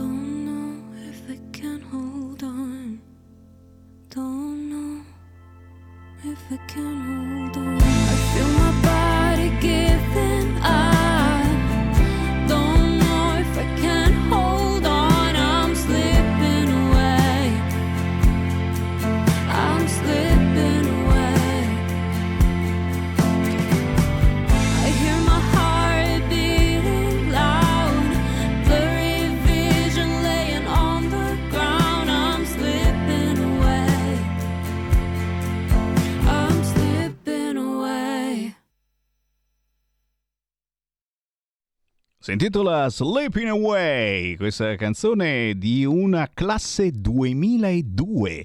Oh, è nata nel 2002, quindi contando che siamo nel 2022, Gavin Tan c'ha 20 anni. Irha, Irha si chiama Francesca, però oggigiorno, oh, che ca- anch'io se mi mettessi a cantare, l'ho già fatto nella famosa canzone La Padania su YouTube, cercate Sammy Varin. Se oggi dovessi cantare, non mi dovrei chiamare Varin, ma Varinha. Varinha perché fa più figo. Questa è Irha, ti giuro, da Atri, provincia di Teramo. Vale la pena perché non è una canzone scontata, questa Sleeping Away è una canzone introspettiva, profonda, che cerca di raccontare anche qui, come prima con Brunelli, uno stato di disagio, di solitudine, di panico che spesso e volentieri, soprattutto di questi tempi, viviamo. Ma la mattina il sole sorge per tutti. Cercate su YouTube Sleeping Away di Irha da Atri in provincia di Teramo e prossimamente la intervistiamo. Siamo alle 14.36, la voce di Sammy Varini in diretta nazionale su RL Radio Libertà, Libertà e siete liberi di dirmi ciò che volete chiamando 0266 203529 ma non dite gay, non dite gay, non dite gay, oh che cacchio. Cioè, quando si cerca di cambiare un po' argomento, il sito di Repubblica cosa ti tira fuori?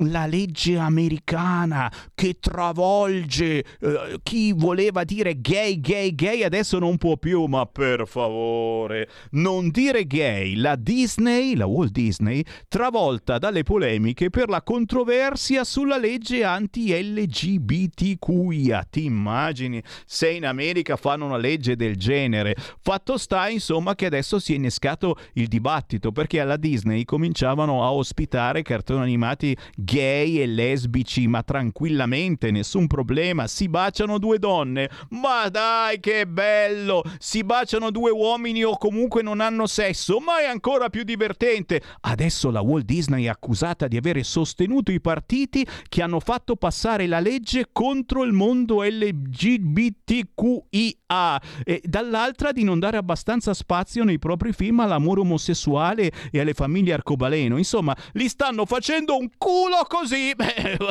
Scusate, ma ma capite che hanno anche bel tempo da perdere. Qui in Italia tra poco arriva eh, questa ondata tranquilli, tanto per parlare d'altro. Era un pur parler, perché tanto lo sapete, eh, queste sono cose che eh, sono sottobanco, sottobanco, però quando passano, quando passano eh, noi ci incazziamo perché la pensiamo in un certo modo. Eh, ricordiamo anche, tornando all'argomento guerra, che gli affari continuano anche con la guerra in Ucraina. Su YouTube eh, cercatelo, è apparso un video che conforta.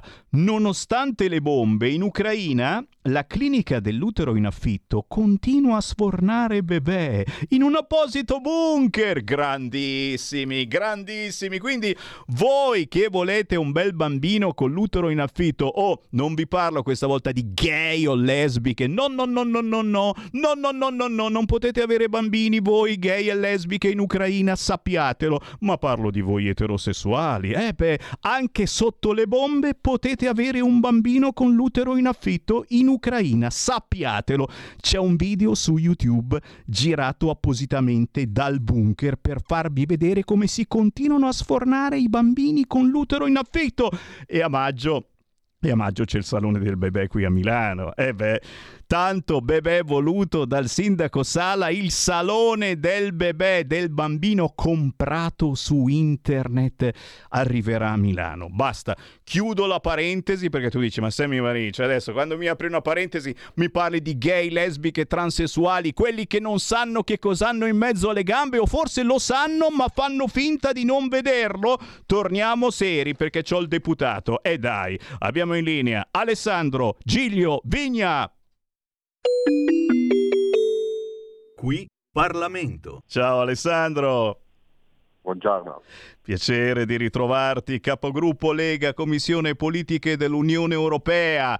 Oh, e, e, e in questi giorni zitti zitti quatti quatti, ma i nostri ascoltatori, caro Alessandro, hanno cominciato a farcelo notare. Allora, chiaro che in un momento del genere con la guerra la prima situazione è aiutare chi scappa davvero dalla guerra e quindi i profughi. E, e proprio nella tua zona, quella di Ivrea in provincia di Torino, vi siete attivati come non mai. E partiamo da questo e poi ti dico dove ti porto, perché i nostri ascoltatori sono partiti anche loro da questa cosa di aiutare i profughi, ma sono andati oltre, come spesso accade a noi di Radio Libertà. E, e po- poniamo dei problemi eh, che poi arriveranno più avanti, li poniamo in grande anticipo, ma partiamo proprio dai profughi. Giglio Vigna. Sì, beh, allora, intanto, vabbè, intanto c'è da dire, secondo me, un grande grazie a Matteo Salvini perché è l'unico politico leader a livello nazionale che, mi permetto di dire, ha dato l'esempio ed è andato in prima persona.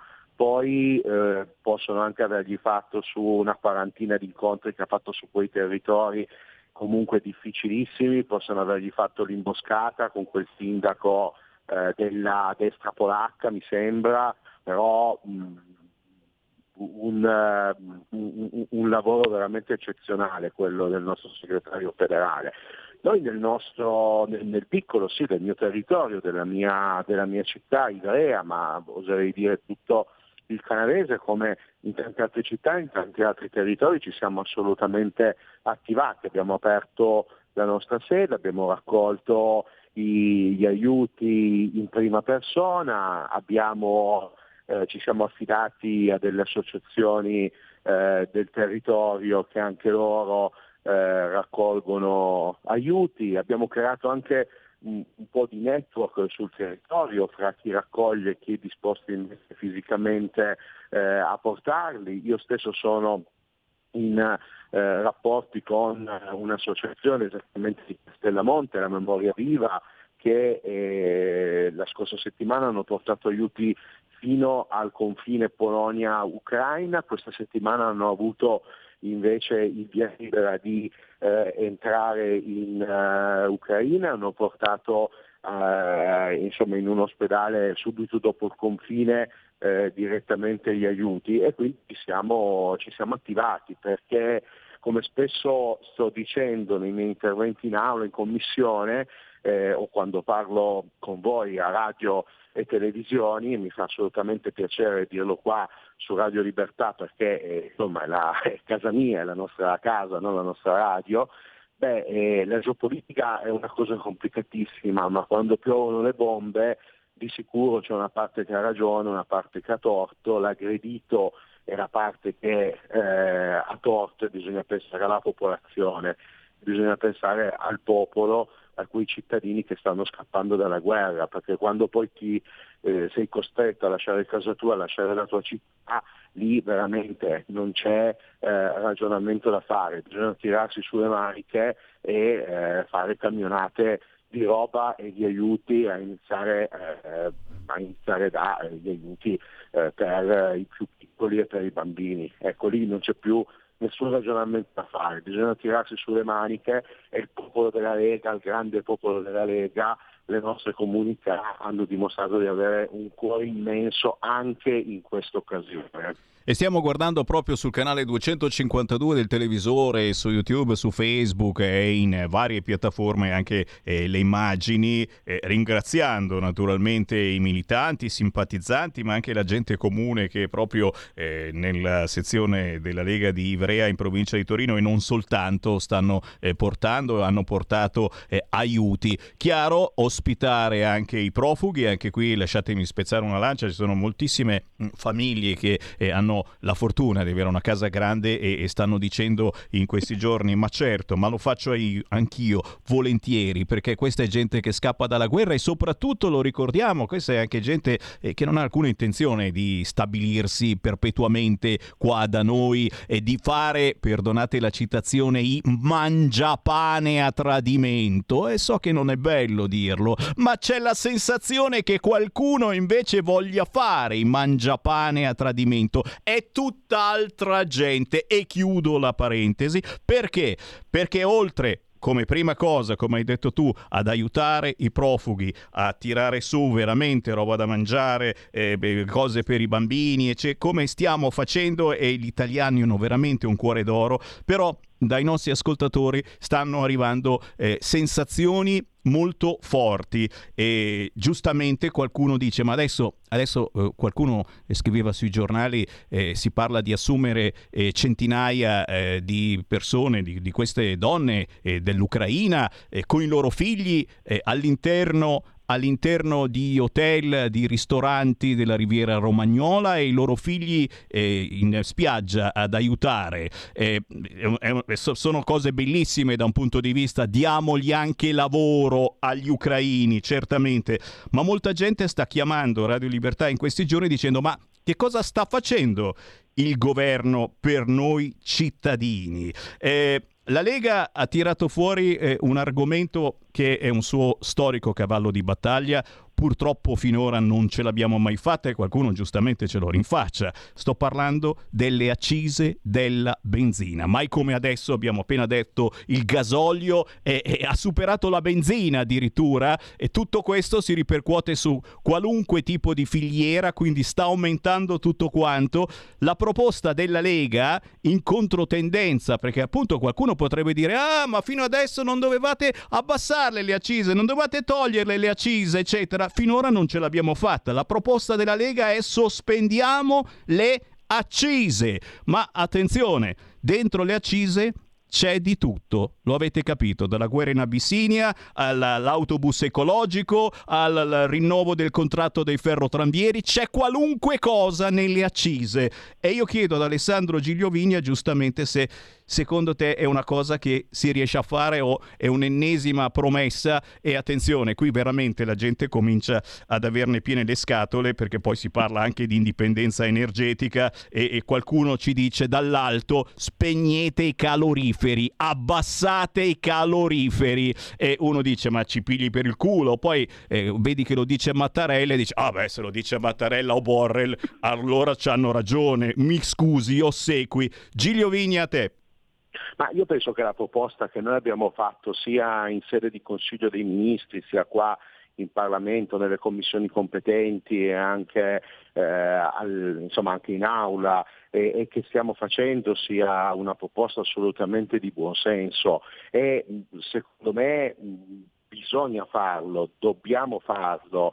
Eh, io come deputato ricevo eh, ogni giorno, oramai da giorni, eh, telefonate sull'aumento eh, del costo dei carburanti e veramente mi rendo conto ehm, minuto dopo minuto che eh, sono tantissimi gli imprenditori e non solo, e anche i cittadini e anche i lavoratori che temono eh, che temono non solo questo aumento, ma che temono che eh, il prezzo continui ad aumentare. Quindi eh, la domanda secondo me eh, eh, si pone nel senso di ma dobbiamo farlo? È, è qualcosa che è eh, è assolutamente eh, necessario, dobbiamo essere eh, ascoltati sia a livello di Consiglio dei Ministri sia a livello parlamentare, ma d'altra parte poi io dico la verità, eh, su molti punti l'agenda del governo mh, e l'agenda della Lega, sono moltissimi i punti che noi abbiamo sono poi stati eh, e che sono poi diventati punti eh, dell'agenda di questo, di questo, governo in cui noi ci siamo, noi ci siamo dentro e eh, come sapete insomma, governiamo perché non ci nascondiamo dietro l'opposizione perché capiamo che in un periodo come questo un grande partito come la Lega con amministratori, presidenti di regione, eh, un partito che governa i territori non può ovviamente stare all'opposizione. E quindi come tanti altri punti io penso, spero che questo punto ovvero la sterilizzazione delle accise diventi eh, punto di agenda di governo. Mm, e poi c'è il grande altro tema che tu dicevi, il tema dell'autonomia energetica, dell'indipendenza energetica del Paese e eh, dell'Unione Europea, comunque del, continente e lì il tema è po' più complesso, un po' più complicato, nel senso che noi come Lega sono anni, se non addirittura un decennio che diciamo che il grande problema di questo Paese e anche il grande problema dell'Unione Europea è che noi siamo dipendenti dai paesi extra UE per quel che riguarda l'energia, per quel che riguarda le nostre fonti di eh, approvvigionamento dell'energia. E allora qui bisogna rapidamente fare diverse cose. Bisogna fare intanto una diversificazione, perché mh, non ci sta che noi compriamo il gas solo da un fornitore, perché se quel fornitore veramente ci chiude poi il rubinetto, sappiamo qual è quel fornitore in questa fase, se poi quel fornitore ci chiude il rubinetto noi rimaniamo veramente senza gas e di contro rimaniamo senza, eh, di, rimaniamo senza energia. Però qua ci vuole una vera e propria rivoluzione energetica e per rivoluzione energetica intendiamo intanto diversificare le fonti, assolutamente, poi di sicuro le rinnovabili, però purtroppo quello che noi diciamo ogni giorno ai nostri colleghi, soprattutto di centrosinistra, con il sole, con il vento e con, e con, l'acqua un paese non si tiene acceso. E quindi devono cadere dei dogmi ideologici che eh, si sono instillati nella testa della gente portati avanti da alcuni esponenti di alcune parti politiche, quindi di sicuro termovalorizzatori perché prendi l'immondizia e ci fai energia e poi come dice Matteo Salvini un'apertura al nucleare civile di nuova generazione. In quel modo il Paese e il continente diventa indipendente dal punto di vista energetico, autonomo dal punto di vista energetico e quello è l'obiettivo principale, quello è assolutamente l'obiettivo principale. E come? E ti dico, mi sembra proprio di sentir parlare i nostri ascoltatori che infatti ci stanno scrivendo in questo momento al 346 642 7756 proprio queste cose. Eh, so che in eh, questi giorni anche tu hai, hai viaggiato proprio per, per, capire meglio questa crisi eh, tra Russia e Ucraina. Ne avete parlato anche su internet, eh, Ucraina, Russia, dal Donbass a Kiev, tra le cause cause, effetti e sanzioni eh, con i colleghi Formentini, Candura, con un membro del Parlamento estone. Eh, secondo te cosa, cosa, si sta muovendo? Intanto hai sentito i colloqui, eh, quest'oggi non sono praticamente serviti a nulla, eh, bisogna rimandare tutto quanto. Che cosa si sta muovendo? In mezzo anche la controinformazione, eh, perché eh, lo ricordiamo, siamo in guerra e quindi ognuno dice quello che gli pare. Noi abbiamo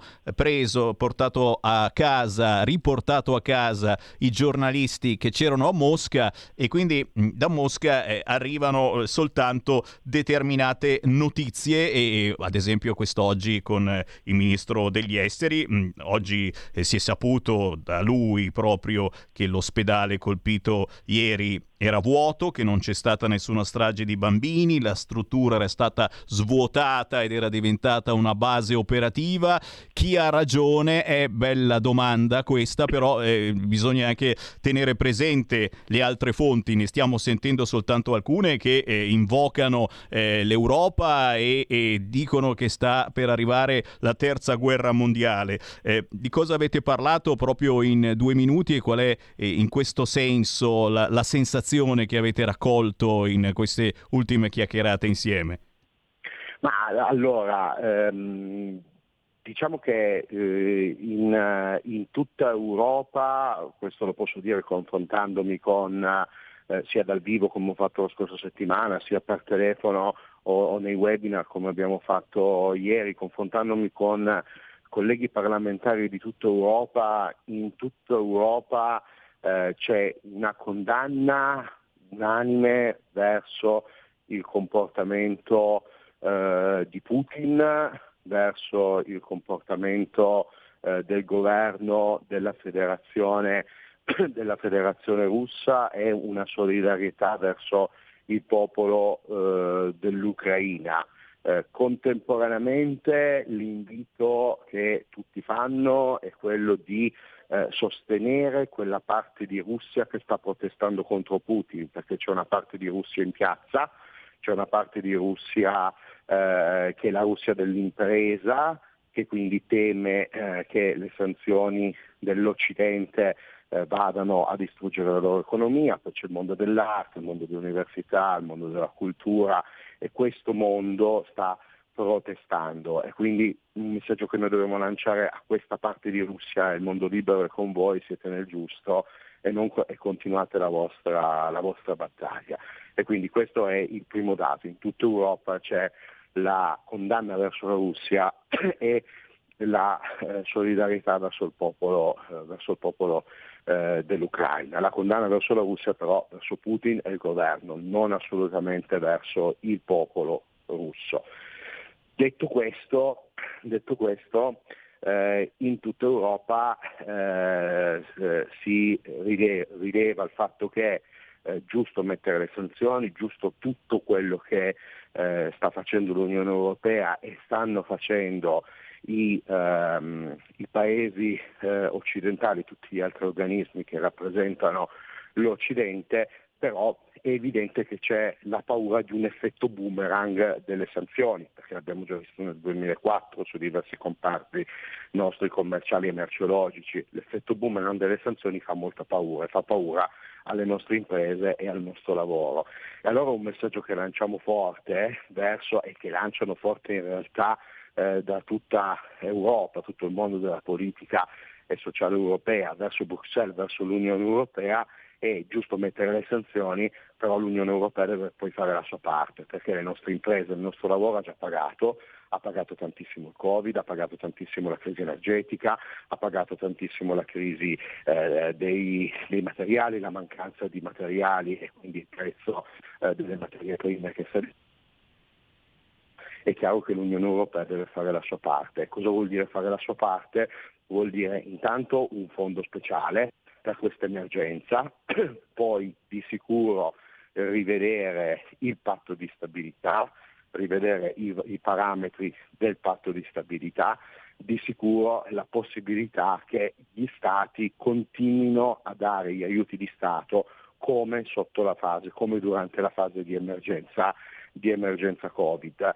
Tutto questo che cosa vuol dire molto semplicemente? La Lega da vent'anni a questa parte dice che eh, la politica dell'austerity di Bruxelles è una politica sbagliata e dice che in un momento come questo noi avremmo pagato quella politica scellerata dell'austerity. Allora noi oggi all'Europa chiediamo, in virtù del fatto che c'è stata l'emergenza sanitaria, l'emergenza energetica, l'emergenza delle materie prime e adesso questa nuova emergenza con la guerra alle porte dell'Unione Europea e nel cuore invece del continente europeo, è chiaro che noi chiediamo all'Unione Europea a Bruxelles un'inversione di marcia e dalla politica dell'austerity vogliamo e vorremmo e stiamo spingendo noi come Lega, ma in realtà eh, gran parte dell'arco parlamentare e gran parte degli archi parlamentari di tutta Europa, noi vogliamo che si entri in una nuova fase, in una fase di investimento dell'Unione Europea di Bruxelles sui nostri territori e sui nostri stati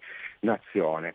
Eh, quello che stiamo facendo con il PNRR, quindi questa valanga di finanziamenti che sta arrivando sulle eh, nostre regioni e nel nostro Stato come nel resto d'Europa, deve diventare da un uh, momento emergenziale a politica strutturale dell'Unione Europea. Invertiamo rotte, invertiamo marcia.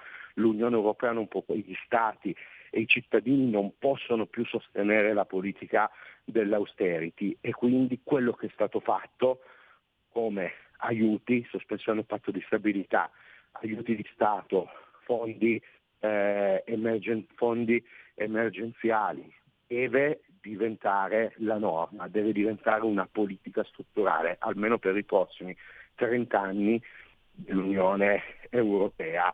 Posso dire che la Lega lo dice da 20 anni, eh, eh. posso dire che c'è voluta una pandemia mondiale e la guerra alle porte dell'Unione Europea nel cuore dell'Europa per far capire che la Lega aveva ragione e ha sempre avuto ragione. Eh, ma abbiamo, abbiamo i benpensanti al caviale che tutto questo esatto. l'hanno rifiutato in questi eh, decenni.